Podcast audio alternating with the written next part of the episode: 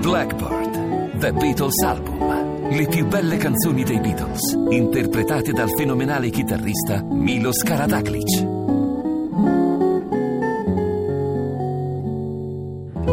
Yesterday, Come Together, Michelle e molte altre in nuovi arrangiamenti per un CD straordinario. Milos Karadaklic, The Beatles Album, nei migliori negozi e in digitale.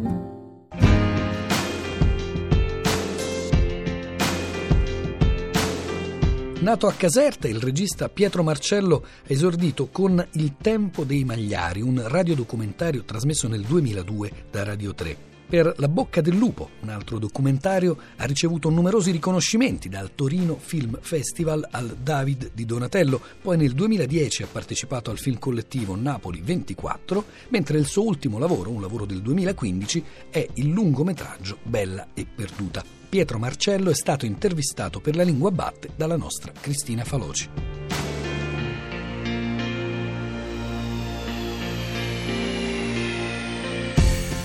Pietro Marcello, il suo film è ambientato in quella che un tempo era la campagna Felix e che nel frattempo è diventata la Terra dei Fuochi. Parte da una storia vera che viene trasfigurata in chiave di fiaba o di sogno. In che senso Bella e perduta è una metafora dell'Italia e del rapporto ancestrale e controverso tra uomo e natura? Certo, la citazione è quella di Verdi, va pensiero, bella e perduta è perché l'Italia è bella, oggettivamente bella e siamo un po' noi perduti po' gli italiani, no? perché faccio una differenza tra l'Italia e gli italiani. L'Italia per il suo territorio, la sua geografia è un paese straordinario, gli italiani sono cambiati molto. Noi raccontiamo nel film dalle radici di questo mondo contadino, raccontando questo territorio che è la campagna Felix, che era un territorio ai tre raccolti l'anno, è tutt'oggi una terra fertile, chiaramente in tutti questi anni anche è avvenuta una grande truffa mediatica di definirlo come terra di fuochi, ma non è solamente questo è ben altro, non è un territorio completamente contaminato, chiaramente è soggettivo, questo è il mio punto di vista, avendo lavorato in quel territorio che non è tutto perduto, chiaramente Bella e Perduta è anche un film che racconta di una tenuta borbonica che è rimasta così, stato d'abbandono per molti molti anni, era rappresenta un po' la malasorte di quel territorio. Infatti Pietro Marcello, il protagonista, è il pastore Tommaso Centrone, l'angelo cosiddetto di Carditello che offre letteralmente la sua vita per la difesa di questa reggia dal degrado in cui lo Stato la lascia fino a un certo punto, fino a poco tempo fa, e dalle minacce della Camorra. Importante dire che lui era un pastore che si prendeva cura di questa reggia in stato d'abbandono e diciamo il suo cruccio era di ritrovarsi lì e di soffrire anche dell'assenza delle istituzioni perché si, si, girava all'interno di queste stanze e diceva che è possibile che un posto così è finito nelle mani di un pastore Ebbene sì. Ecco, lui affida a Pulcinella un compito particolare. Pulcinella che è la maschera napoletana per eccellenza, ma che lei e Braucci, lo sceneggiatore, avete voluto allargare come significato, gli avete dato un carattere ulteriore. Certo, abbiamo pensato alla figura di Pulcinella, una sorta di traghettatore di anime che esaudisce i desideri dei morti. Un po' è rappresentata così la figura di Pulcinella anche. Risale a tempi ben più lontani, non è solamente la figura della commedia dell'arte, ma a radice anche nelle raffigurazioni degli Etruschi era già presente la figura di questo psicopompo, di questo Pulcinella con questo becco da questa maschera da uccello. E, diciamo il, il vettore, anche perché è una figura tipica del territorio campano, sì, e poi questo collegamento con un'altra regione c'è anche nel viaggio che Pulcinella fa insieme al bufalo che appunto il defunto ormai Tommaso Centrone gli ha affidato per salvarlo diciamo dal macello perché il viaggio è dalla Campania alla Tuscia e questo legame tra le terre emerge anche in un altro caso per cui volevo appunto chiederle a proposito del napoletano che in parte del film è anche sottotitolato.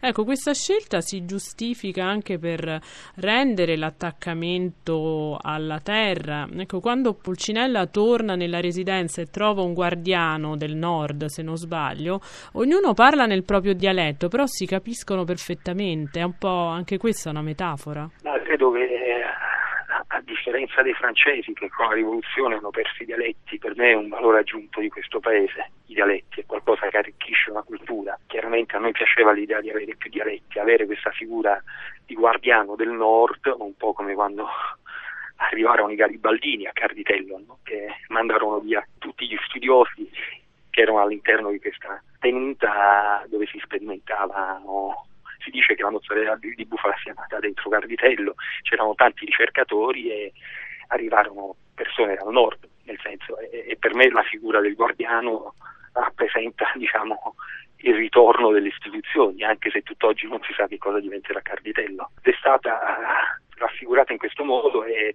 e, c'è questo guardiano con guardiano del nord, ma questo non significa che c'è una visione neoborbonica nel film, assolutamente, era semplicemente perché ci piaceva l'idea di avere un guardiano che non era un guardiano del posto. E comunque appunto i dialetti in questo caso non uh, dividono ma uniscono. Sì, per... per me sì, è così, anzi è un valore aggiunto di, un, di una cultura, di un paese come l'Italia, anzi assolutamente.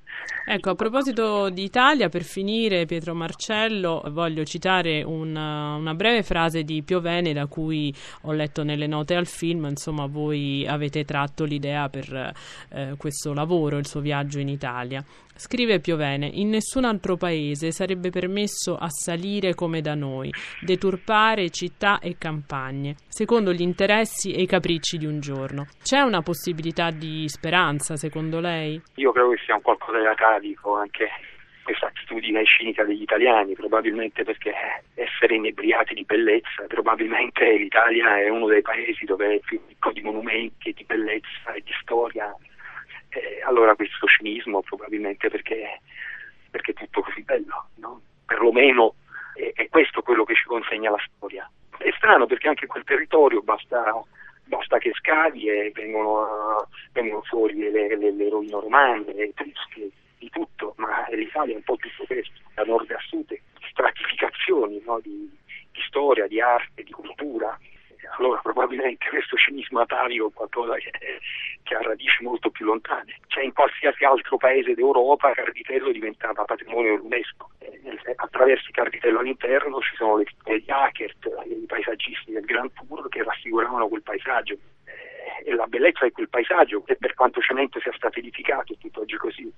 Io chiaramente questo parallelo lo faccio anche al mio film precedente che è Il passaggio della linea dove è un film sui treni notte che attraversano l'Italia e e anche nel passaggio della linea è rappresentato il paesaggio italiano.